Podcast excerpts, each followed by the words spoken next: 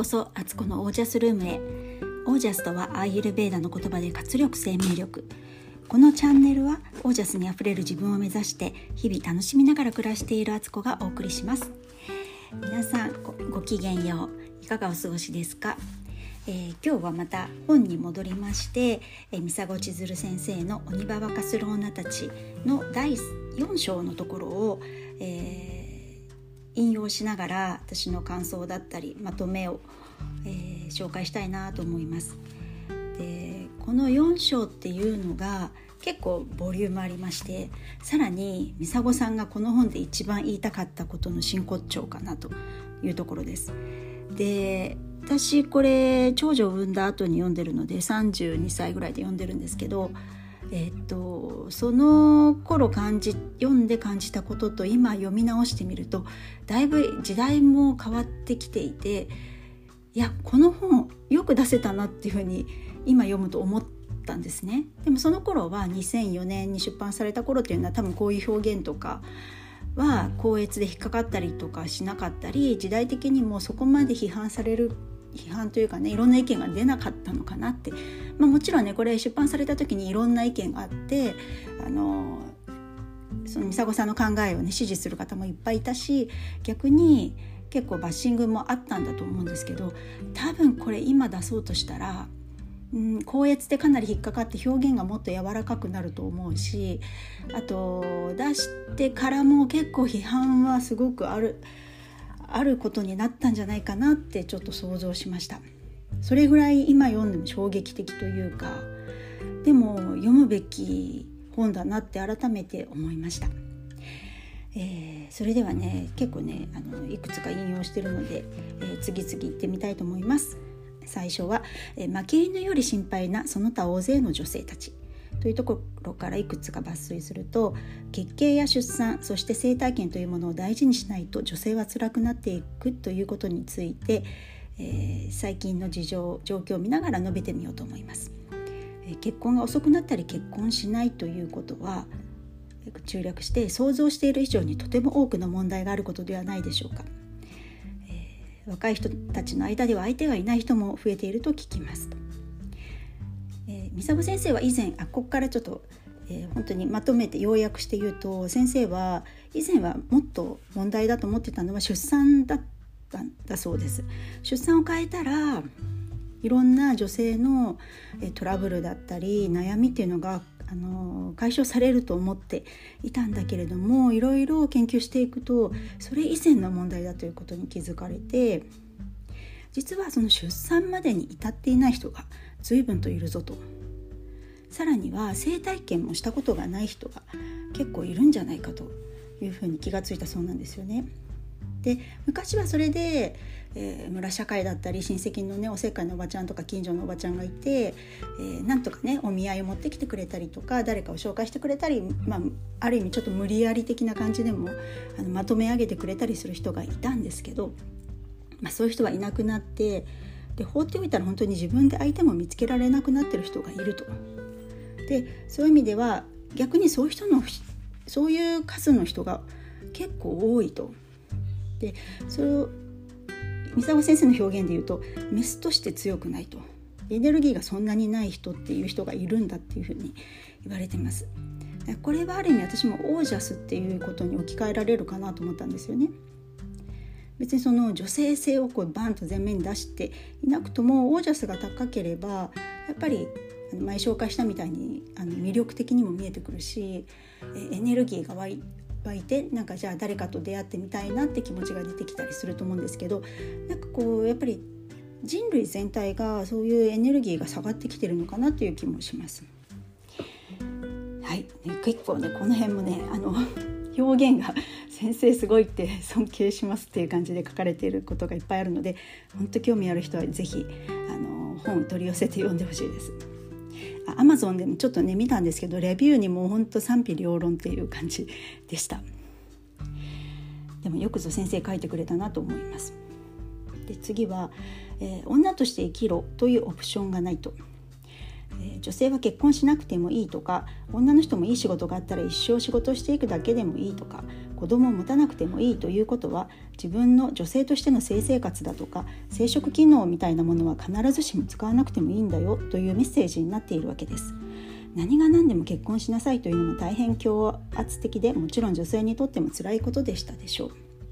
少し昔のある程度まで来たらお見合いして結婚しなさいと言っていた人たちはおせっかいなことであったかもしれませんが少なくとも女として生きろというメッセージは出していたわけです。え中略して、えー、全部選択の自由を渡して、えー、何でも自分の意思で好きなようにやりなさいというのは実はとんでもしん実はとってとてもしんどいと感じる人も多いのではないかと思います。ある程度道が決まっていて大体人生こういうふうに生きていれば最終的にはその中で自分の人生の研鑽もできて役割も果たせて一生平穏に終えて次の世代に何かを渡せるというような人生のオプションもないと辛い人も多いと思います。何でも自分で選んでいいということになってとても当惑している人も多いのではないでしょうか。で中略で、えー、とそれでもそこからはみ出していくという人は昔からいてそういう人は誰がどうと止めようがどうせはみ出していくんだから放っておくしかない。エネルギーがあるんだからまあいいだろうということだったと思います。ところが今では普通の人が普通に女としてのオプションを生きるということを誰もサポートしなくなっている。はい、で次中略でまた主婦としての生活というのは修行みたいなものですから毎日毎日同じことをしていくわけですがその生活を極めていく修行の上で子供を育てたりしていると誰でも6070ぐらいになるとその中で自分の人生を生きていくという意味が分かって穏やかに枯れていくことができるかもしれない。これねその穏やかに枯れていくってすごく大事なことだとこうキーポイントだなと思っています。やっぱりなんかやり残した感とか、えー、もっと違った道があったんじゃないかって思ってると、えー、なかなかね穏やかに枯れていくことはできないんじゃないかなって思うんですよね。で次はですねそう美佐子さん的には性生活がめちゃくちゃ大事だと言われていてこれは出産と一緒だよとそこは魂が交流する場であって霊的な体験と一緒だって言ってます。で非常にあじゃあここ引用しますね非常にいいセックスの経験というのは自分の境界線がなくなるような宇宙を感じるような経験ですのでそういう経験をすることによってやっぱり自分のレベルが上がっていくというか自分があまり細かいことにこだわらなくなるというか自分が落ち着いていく先を見つけることができるのだと思うのです、えいつも触れ合うことができる相手がいる。で女性は常に子宮を使っている。女性性を軽視してはいけない。というような言葉がね並んでますね。本当に、えー、そう女性は実はねその性生活あんまりねこう女性がね性欲があるとかそういうこととかってあの大っぴらには言われないんですけどとても大事なエネルギーを交流して消化する場所消化ってあのなんていうかあの食べ物消化する方じゃなくて あの登るっていう字にあの花って書いて消化するっていう消化の方でそういうものなんじゃないかというふうにね私も思います。はい、次の章は章というか次の段落が性体験は体を緩めていく経験とえー、美佐子先生によると、えー、セックスというのは、えーと、体がそのことをすると緩まるのでとても大事だよと普段ずっと仕事とかしてたりとかねこう人生頑張って生きてると体は常に緊張した状態であるからそれを性生活っていうのは本当に一気に解消してリラックスしてくれるんだよって、えー、ですね。でそれをしないと鬼ババ状態になるよっていうふうに書いてますよねここら辺の表現がすごいなと思うんですけど本当に。えー、で、えーと、ここ引用しますね。子供の頃は自分と外の世界はまっすぐにつながっていると感じているものです。それが思春期ぐらいになると自分と向こうの世界のつながりがほとんど感じられなくなってくるそうするとひどい孤独を感じます世界といつもつながっていたという意識がなくなるので自分が一人ですごく辛くなってきます。だから誰かととても深い結びつきを求めるようになる。私はそれが生殖への欲望だとというものだと思っています。なるほどね。っていう感じですね。はい。次が次の章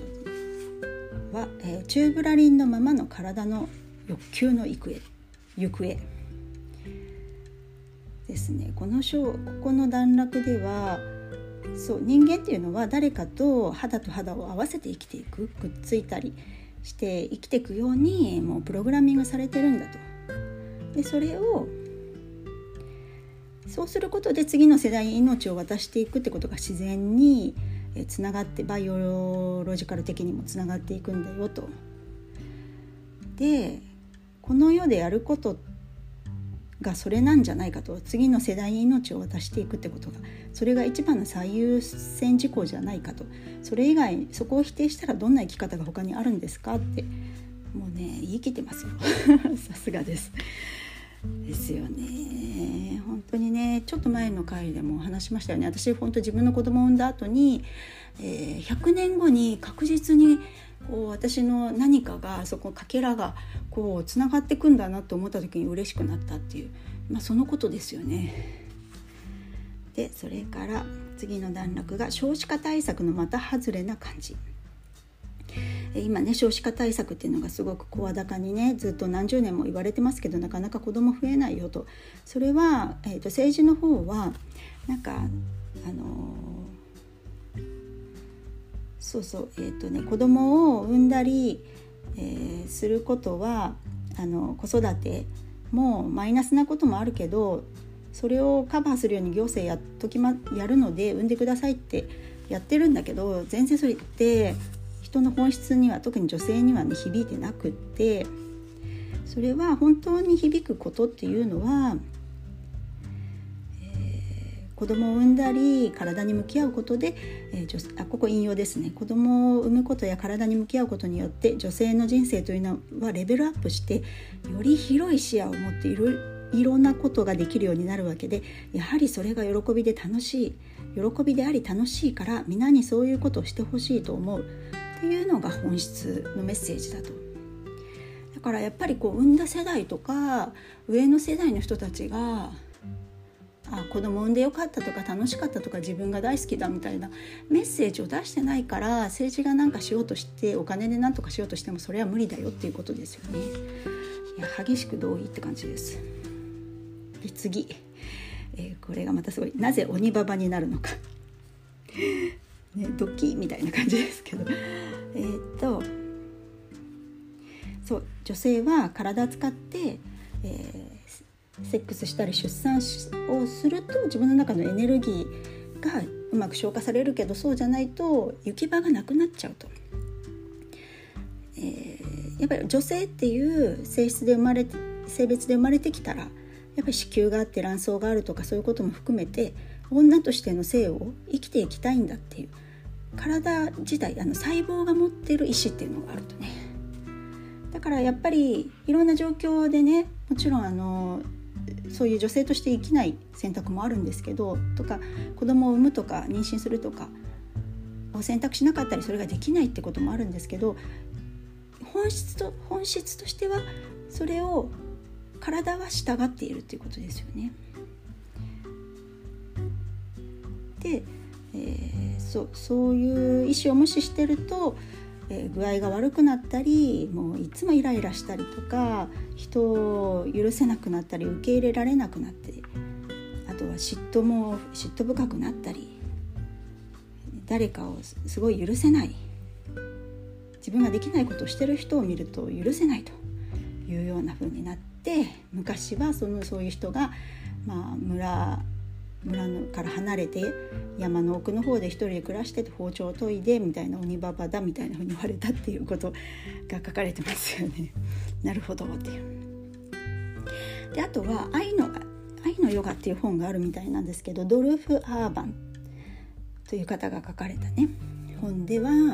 えー、人の体には電磁波があってその電位にこう暮らしていると差ができたりとか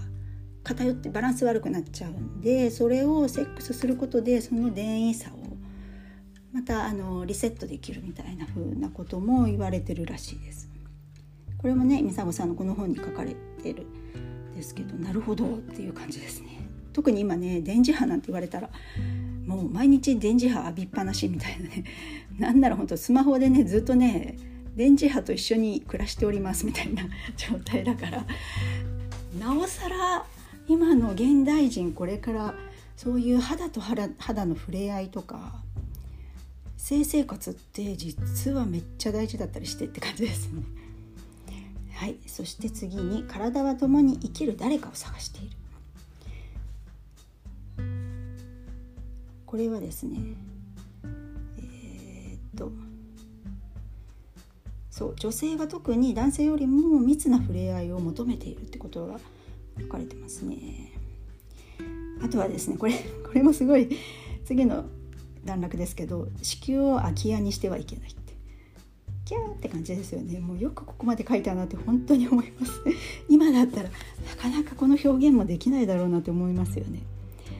で若者は背中を押されるのを待っているはてなってなってます。待ってんのかな？どうなのかな？って待ってんじゃない？みたいなことが書かれてますね。で生生体験はもっと深いものっていうところでは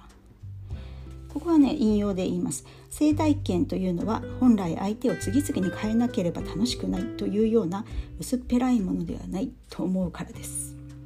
なるほど、えー、次の引用が性の関係というものは決して最初のセンセーションだけではなくてお互いに開発していくものですのでその関係の深さというものを覚えると同じ相手でもあまり飽きないもの飽きないものではないでしょうかなるほどねだからなんかセックス大好きとか言っていろんな人とするっていうよりは特定のパートナーと、えー、深くいろんなことやったらっていうことですよね。なるほど だからまあ結婚っていう制度がねそういう意味ではいいんじゃないかっていうことになるんですかね。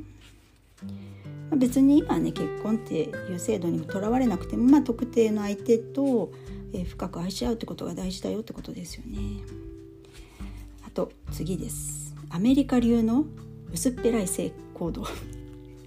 これもね本当に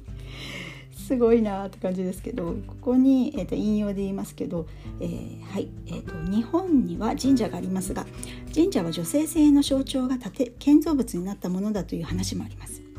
鳥居参道お宮鳥居は入り口で参道は参道。参道ってあの分かりますよね。お参りする参道は、えー、女性のあの赤ちゃんが通ってくる生まれる道の参道。でお宮は子宮ですと。そして鳥居をくぐって入ってくるおみこしが生死です。なるほどみたいな。そうだったんだって感じですよね。あとはここですね。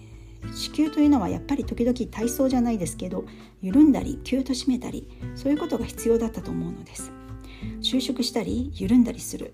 つまり子宮は常に活発に動いていた方が健康だと思っています。健康に動くためには緩むことも必要だけど収縮することも必要でだから成功によるオーガズムというのは地球が収縮するので子宮にとってはいい運動になってるんでしょう。ひーって感じですよね。そっかそうやって捉えるとまた体にいいことしようと思ってねパートナーと仲良くしようってなれる 気もしますよね。えー、っとですねあと次のところは卵子にも個性がある。これもすっごい興味深い話だったんですけど本当に卵子っていう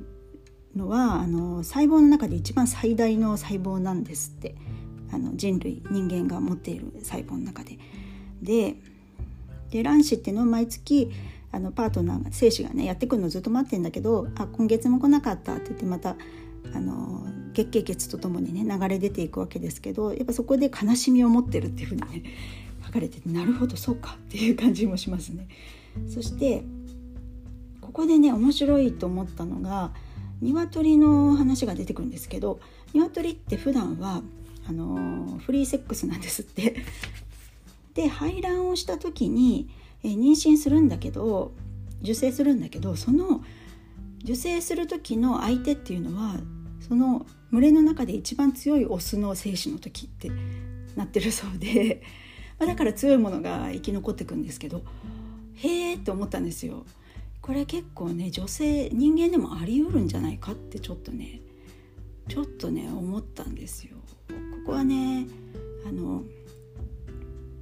うん、なんかねすごくね響くものありましたよ 私には。はいそして次が子宮口にも心があるこれはですねそうあの子宮口をねあの内診する助産師さんとか産科医の先生が結構そういう証言をしているそうなんですよ。結構人それぞれねこう触ると分かると。でやっぱりおばあちゃんになってもそこが、あの使われてる人あの現役な人たちはやっぱりなんかすごくねあのふかふかしてる感じとか あるらしいんですよね。なるほどねって感じ。え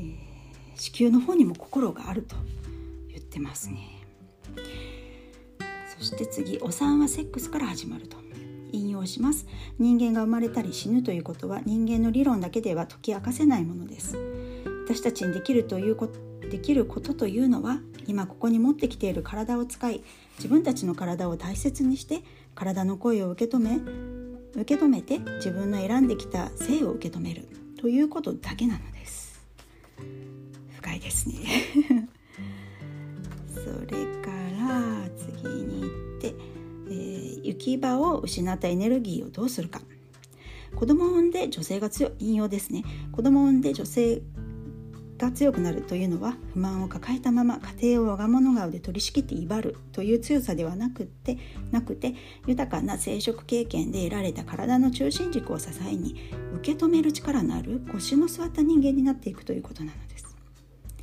あーなんかこれも分かりますよね。本当になんか器の広い年配の女性っていますよね。そういう方っていうのは豊かな生き方をしてきてるからなんだなっていう感じですよね。でさらに性欲がね、えー、ちゃんと消化していくのが必要な時期っていうのは30代後半以降なんですって。なんかこれに聞いたことありますよね。女性の30代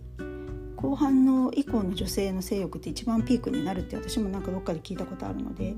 その時に安心していられる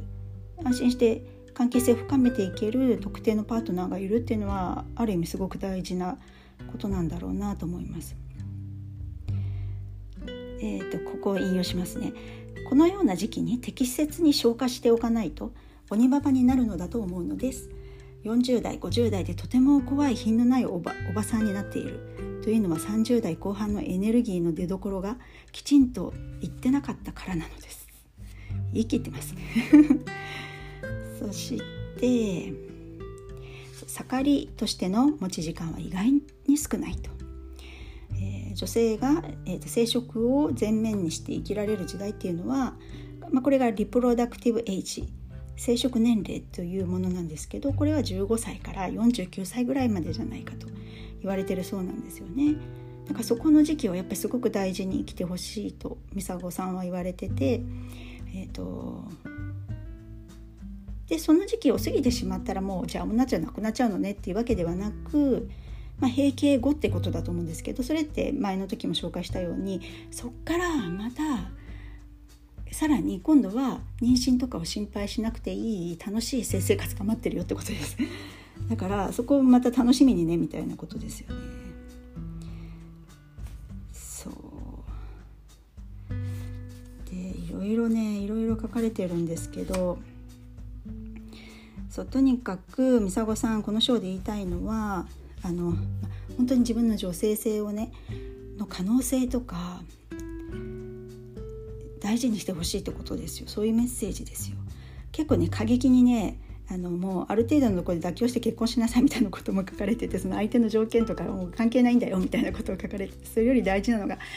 相手を見つけて結婚して結婚っていうか相手を見つけて、え妊娠して出産して子育てしなさいってことを書かれてるんですけどでもあの、本当にあのある意味それってまあ本質なんですよね動物としてとしても。本質をついてるなと思いますしここ引用します。結婚とか子供を産むとか誰かと一緒に住むというのは全部思い通りにならないことを学ぶことなのです。それを学ぶ一番良い機会が結婚とか子育てでしょう。っていう風にしてね締められてるんですよね。いやー本当にここはねかなりね本当過激な章と言ってもいいでしょうっていう感じの、あのー、第4章だったんですけど、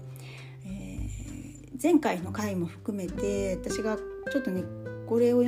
改めて読んでみていろいろまた考えたりしたんですけどやっぱり今の時代特にねダイバーシティになってきている時代多様性を認め合おうってでやっぱりいろんな人の立場になって発言気をつけたりもちろんしなきゃいけないと思ってます。でそれでも多分今でも美佐子さんってこの考えは全く変わってないと思うしこれを言い続けているっていうことは私はあのそそれを知っとくっていうそういうなんだろうこう一つの真理があるっていうことを知るってめちゃくちゃ大事だなと思ったんです。それが地動説と天動説の時の時代をちょっとパッとこう頭に浮かんだんですけどあの時代って天が動いてて地は動いてないと思ってただけど実際は地が動いて天は動いてなかっただけどそのことを声高に言って、えー、処刑されちゃいましたよね。ガリレオでしたっけ？多分。でそれでも最後の裁判の時にもそれでも地球は動いていると言ったらしいじゃないですか。なんかそれと似てるかなと思ったんですよ。その時代にもそんなこと言うのは本当にあの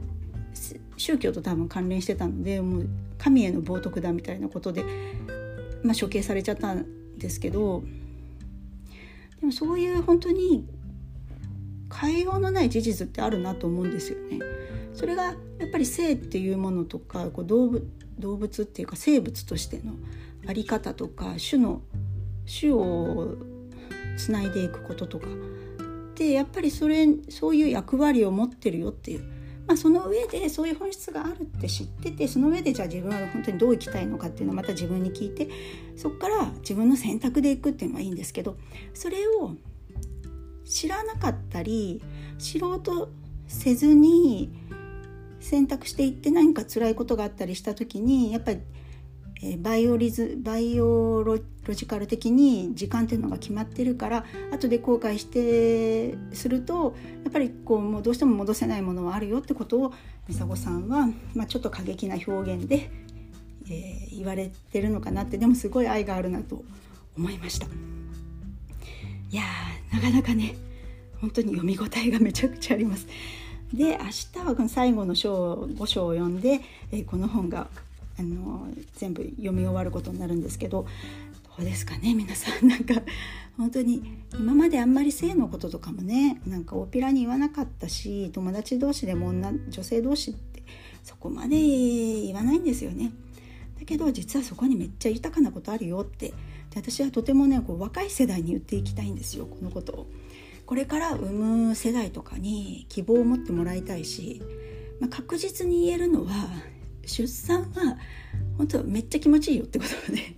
あのシンプルに言うとそういうことです。だからあの妊娠してみて妊娠してみてとかってまたそれもねあの短絡的な言い方になっちゃうけどあの本当にねすごくいい経験になるよってことはお伝えしたいなと思っています。はい。もうなんか本当にね喋ってて熱くなっちゃいました。はい。何かねご感想あったらあのよかったら公式 LINE の方を登録してもらってそこからチャットでご連絡いただければと思います。それでは今日はこの辺で。皆さんの暮らしが自ら光り輝きオージャスにあふれたものでありますように。オージャス。